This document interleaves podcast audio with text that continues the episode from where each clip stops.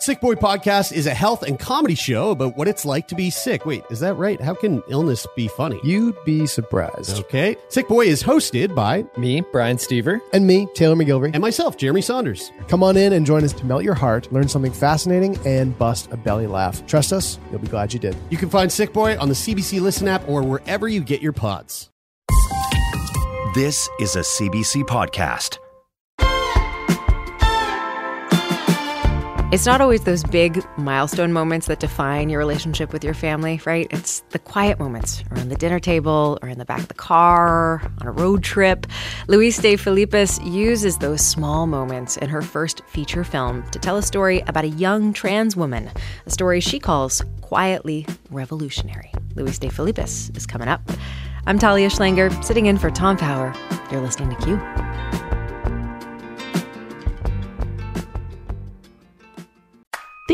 favorite one hit wonder, Or that overpriced toy your parents would never let you have? or that TV show that no one else remembers because it was canceled way too soon. Now, what if we could fix it? I'm Franchesca Ramsey. And I'm DeLon Grant. And after 20 years of friendship, we are now hosting a new nostalgia podcast called Let Me Fix It. Each episode, we'll dig into our favorite celebrities, shows, and brands of yesteryear, and then imagine what it would take to repackage them for relevance today. Think of our show as an intervention, but with way less stakes. So, subscribe to Let Me Fix It wherever you get your favorite podcasts.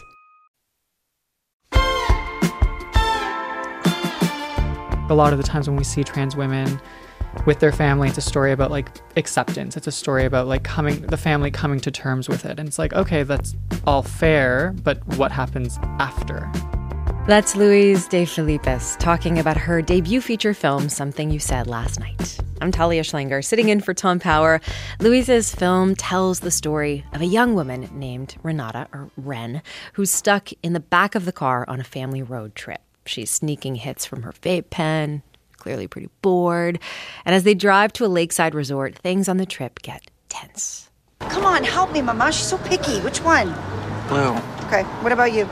I don't need anything. No, no, no, no, no, no. You know how you get in the sun.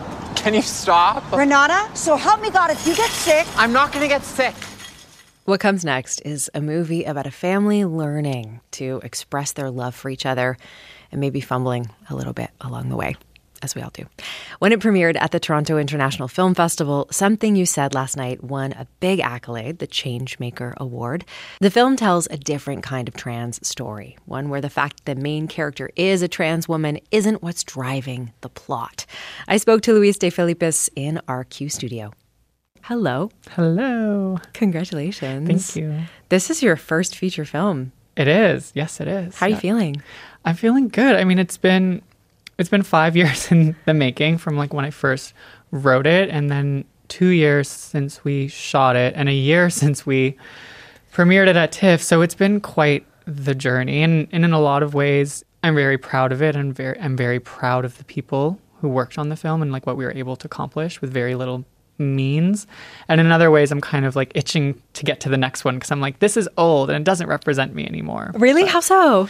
Um, I think you know your work can kind of work as like a time capsule in a way. It kind of is like a timestamp of like a particular time and a particular space and a particular moment in your life, and that's why I like film and why I love it so much. And this is definitely like a a time capsule in a way that that I watch it now and I'm like, oh yeah, this this really reminds me of who I used to be. Hmm.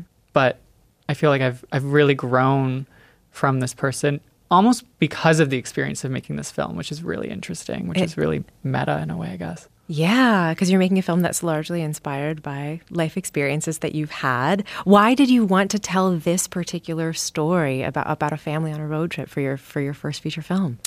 Yeah, I mean, I think in in tone and subject matter, it's it's inspired by my short for Nonna Anna, which is about a trans woman and her relationship with her Italian grandmother. And something you said last night is similarly about a trans woman and her relationship with her immediate family while on vacation. Um, and where the two films align, I think, is that they're both about trans women not as trans women, but as trans women being accepted and seen as like intrinsic members of their family. So they're like sisters, their daughters, their granddaughters first, and their trans women second. That's where it all started, I think. Just like the need to see these stories because I grew up like not seeing these stories. Like a lot of the times when we see trans women with their family, it's a story about like acceptance. It's a story about like coming, the family coming to terms with it. And it's like, okay, that's all fair, but what happens after? Yeah, you've talked about um, this as a filmmaker about wanting to fill in some of the gaps. Um, is that one of those gaps?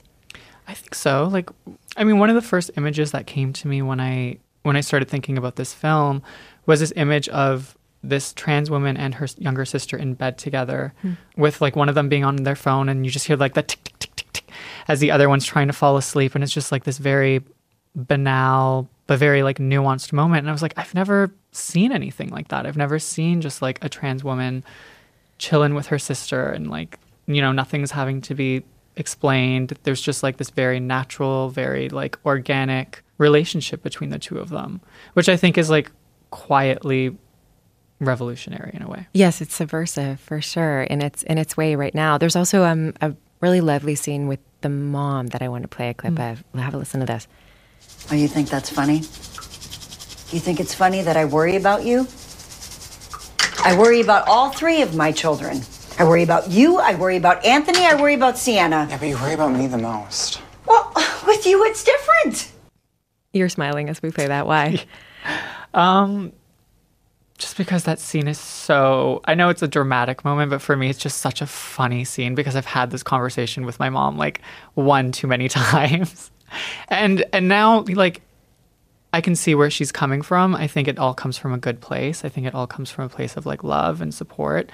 But really what I think these two characters are going through is like on one end you have Mona who loves her daughter very much and moves through the through the world with this very like don't with me energy, don't with my children energy. And then you have Renata who moves through the world with this like I'm just not going to you energy. Mm. Um, so they and both are very valid um, very valid ways to kind of like stand up for yourself. But what I think both women are doing is they are realizing that the way that Ramona wants to parent and the way that Ren wants to be stood up for both are valid and they're both making room for that in their relationship throughout the film. How did that play out for you when you were growing up? I mean, you said that you've had that conversation with your mom many times when you were growing up. I think the conversation is still going on with my mom. Hmm. We've kind of come to this place where my mother will be my mother and she's not going to change.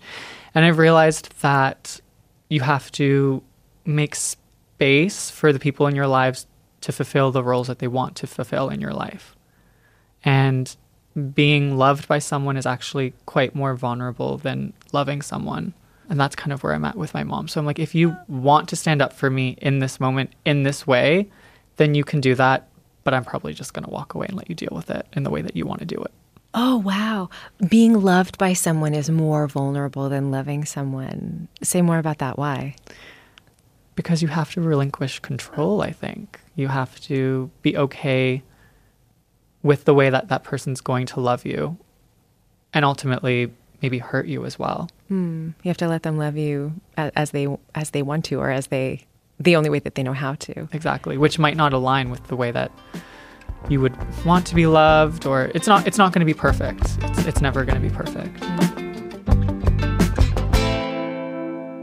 I'm Talia Schlanger, sitting in for Tom Power, and I'm speaking to Canadian writer and director Luis De Filippis about her debut feature film. It's called Something You Said Last Night. Um, there are lots of beautiful moments in the film where we really know that this is an Italian Canadian family. We see, you know, a big giant stovetop espresso maker, and there's a very joyful scene when the family is blasting this old Italian pop song in the car.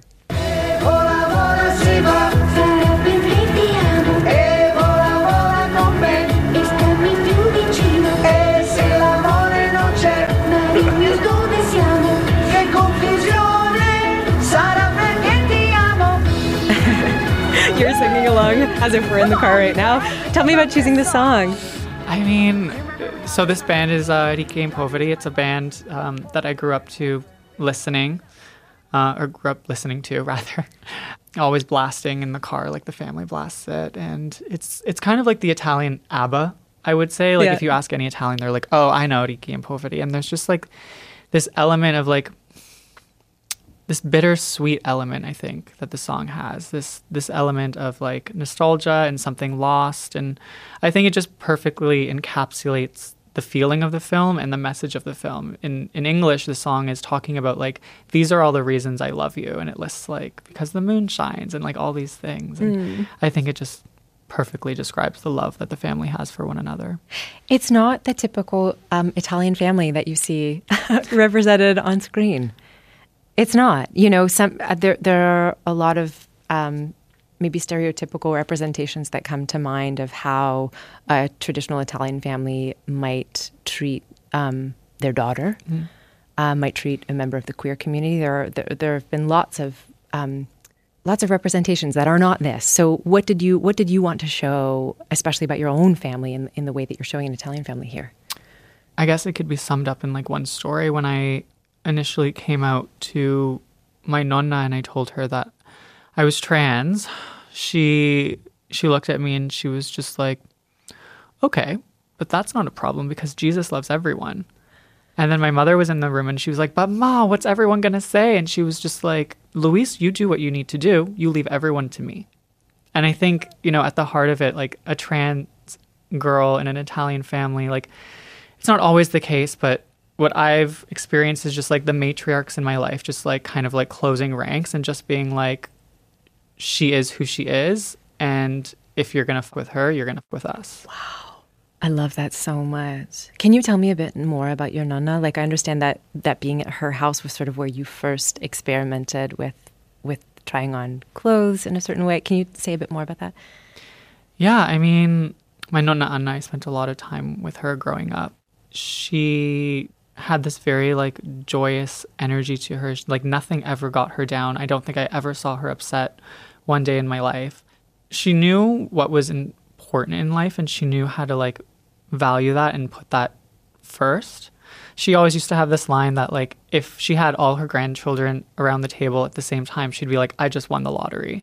That being said, she had so many of us, but I think she what she did really well was she was able to make each of us she was able to make each of us feel like we were the favorite and that we were like very special in her eyes and we were special for like the very particular qualities that each of us brought. And I think she also to me was kind of the foundations of like my storytelling and kind of where I see the groundwork of like the craft of storytelling happening for me. Like when I was little, like we would I would spend a lot of time there and like every morning she would have her friends over and she would have espresso and they would have kind of like the, these gossipy and gab sessions. And rather than going to play with the other kids, I would just sit at the table and just like listen to them because what they were doing was they were telling stories about their lives, about the old country, about war, about the lady down the street who didn't water her plants. Like I don't know, like these were lessons of storytelling to me and I think I've I've taken them and kind of grown from them. There's an element of confidence in womanhood that I hear in what you've just said about your nonna and about, you know, her sort of ride or die approach to your womanhood. Um, and I see that in the film in terms of body confidence and the way that you've represented uh, Renata's body. Like, I was watching her and thinking, like, oh my God, if I had that body confidence when I was in my 20s. Can you say a bit about that side of things? Yeah, I mean, I'm so happy you brought that up because one of the many tropes about trans people, trans women specifically in films, is that like we're unhappy with how we look, and we're always in the pers- we're always kind of like pursuing this idea of like perfection or pursuing this idea of like wanting to be different. But to be honest, that's not really the tea. Especially like when I look at my trans friends and like I look at how they move through the world, they are the most like confident in themselves. They are the most like stunning.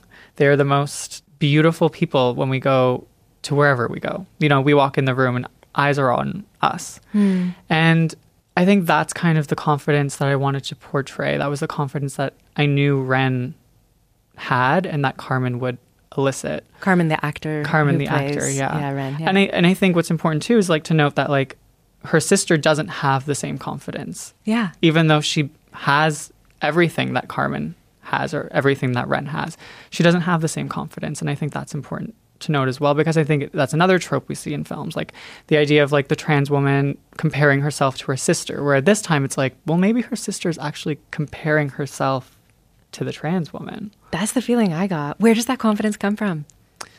Um, for you, I'm going to say, because we can't generalize to everyone, but for- for, you, when you say what you just said about, you know, walking into the room and all eyes are on you, where does that confidence come from?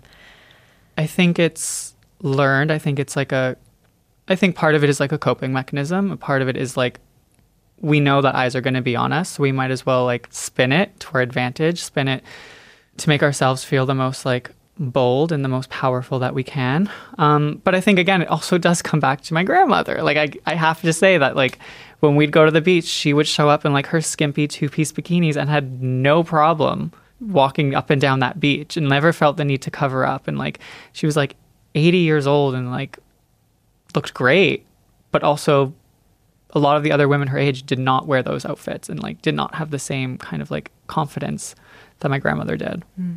Is she still with us to have seen the film? No, she passed away about 10 days after For Nonna Anna was shot.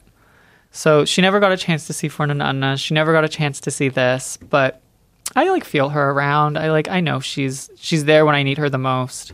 And then even just like going back to like the the the time capsule thing, like I think I'm really happy that I did shoot for Nonna Anna for Nonna Anna in her space because now you know that space doesn't exist in the same way and i think that's what film does allow for it it allows for you to like stop time and kind of like look back at the moments that maybe you took for granted and kind of like hold those moments dear Yeah. Maybe we'll end it here. Um, at the, the start of our conversation, you said that you were sort of ready to move on and that this film, making this film, gave gave you something. Could you say what what making this film gave you that's making you ready for the next thing? i think it gave me confidence like confidence to say no with a period it gave me a great friendship circle like the people that i'm i knew that i was going to like work with very special people but what i wasn't expecting was for the people that i met on this film to kind of become lifelong friends and i think ultimately this film just gave me some peace in a way like i can put this chapter of my life away and like move on to the next chapter Can't wait to see what it is. yeah me too Well, thank you for being here. thank you for having me Yeah. I love hearing stories about people's grandparents, but I got to say, Luis De Filippis' stories about Nonna are some of my favorites. Uh, Luis De Filippis is the director of Something You Said Last Night. The film premiered at the last Toronto International Film Festival. It won the Changemaker Award. It's in select theaters now. You can catch it. Also, recently, the actor and model Julia Fox signed on as an executive producer of the movie. We've got a short interview with her about the film, about Luis, on our Instagram. You can see that at CBCQ.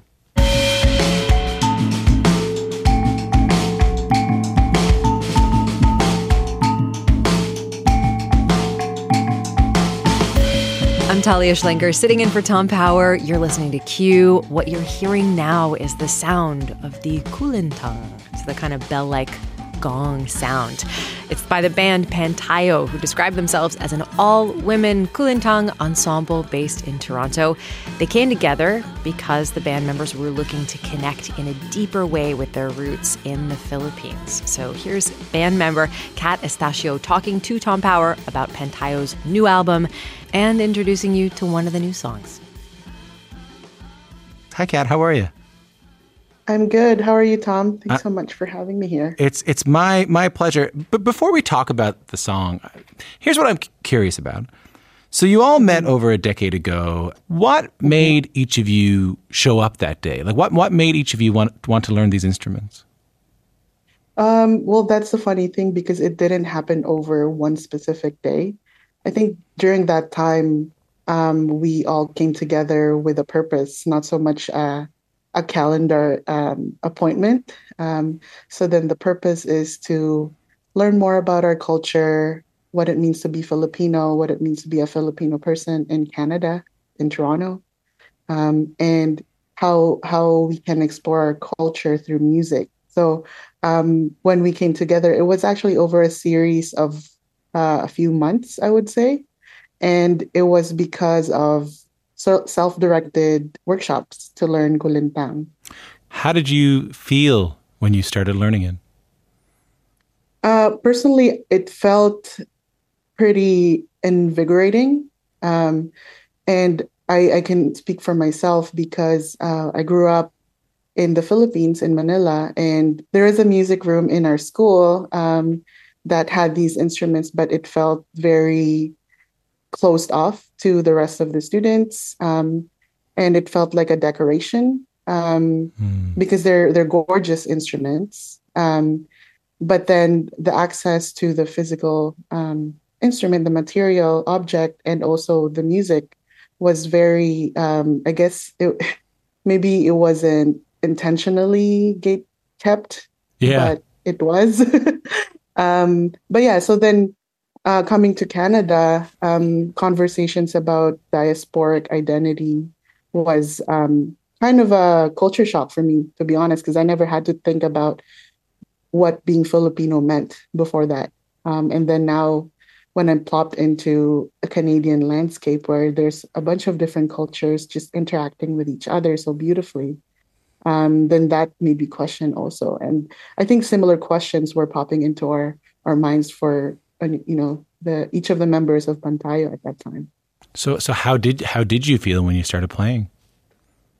Um, it felt really awesome. Um, there is a physical um, effect on the body when when you play a, a, percussion instrument, and that feeling felt very electrifying. I would say. For people who are curious, listening to this right now about kulintang, can you tell me um, a, a, little bit about the instrument? Yeah. So uh, the kulintang is uh, a series of eight metal gongs laid out horizontally and from left to right and the lowest pitch is on the left and then it progresses to a higher pitch um, as you go to the right of the instrument and it's also the name of the ensemble um, that is led by the main instrument the kulintang instrument so um, it is meant to be played in a community setting and it's meant to be played um, with other people. And I think that when Pantayo came together, it just kind of made sense for us to play it together, to learn it together, and kind of uh, interpret the music in, in our own way. I know from playing folk instruments in my own life that sometimes if I take these instruments that are sort of sacred to uh, my community and I play them in a way mm-hmm. that's unconventional, I can sometimes expect a little bit of blowback from that community, or sometimes totally. I can expect to be embraced by that community. has that been the case for you? Oh, I think both ends of that spectrum is is ongoing. I think we did definitely encounter um, teachers and um, musicians that are totally going for, you know, we should preserve it in in this way in how our teachers played it, and then there's another school of thought that you know that is all for growing the culture in, in a sense that it needs to be relatable to the people that are listening and to the people that are playing it. So, yeah, it's a never ending push and pull. But I think the important thing with with these conversations is that it needs to continuously happen and we're just really honored that we are we are heard and we have a seat at that table to voice out what we think and i think what we in, in our practice, um, we do tend to lean away from the traditional because um, there is no way for us to maintain a certain benchmark. Uh, yeah. Uh, because we didn't, yeah, we didn't learn from from uh, a traditional teacher. So we learn from each other. Yeah. I, I understand that tension of, you know, do we put a, a, glass case over a tradition or do we try to let it evolve and develop as it always has to try and mm-hmm. reach the people who, who kind of need it? And, and, and speaking of like mm-hmm. reaching the people who kind of need it, that kind of brings us to the, to the song we're going to play today. It's called One More Latch give it to you. Mm-hmm. Now, I'd love for you to talk about this, but I, have heard you talk about how how much the band's queerness, the Filipino identity, uh, being members of the diaspora, as you mentioned, has has mm-hmm. meant to you. How, how, does that make its way into the song we're about to hear?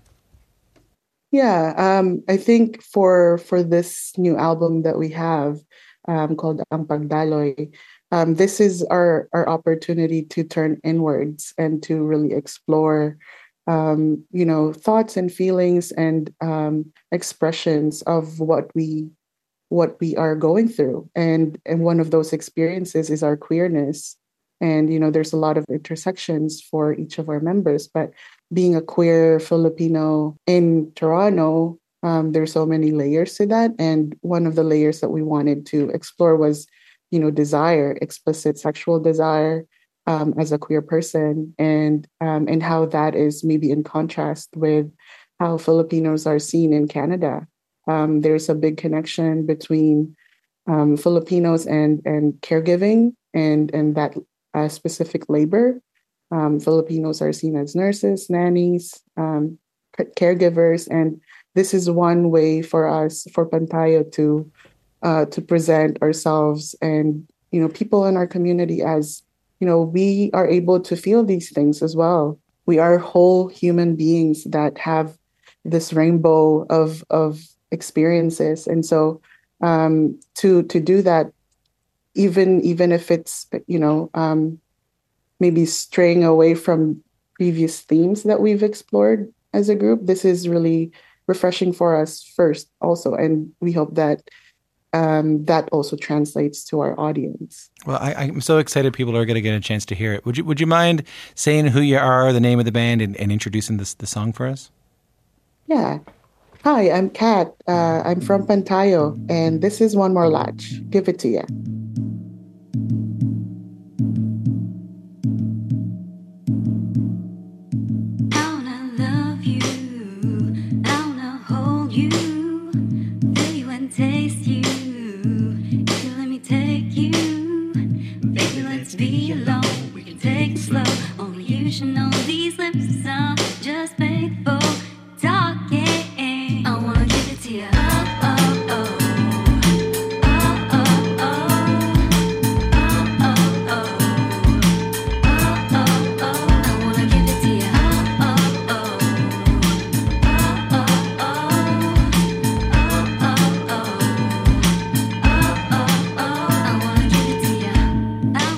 Pantayo, the Toronto based Kulintang ensemble, with a new track called One More Latch.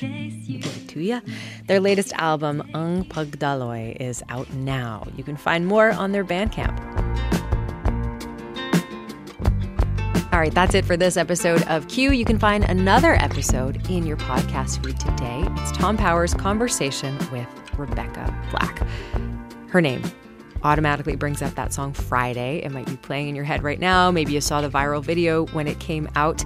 She went through so much as a result of that song so much bullying, so much scrutiny. And it's kind of astounding that she has found her way back from all of that to make music on her own terms, in her own voice. To find out how she did it, you can check out her conversation with Tom. I'm Talia Schlanger, sitting in for Tom Power. See you next time. For more CBC podcasts, go to cbc.ca slash podcasts.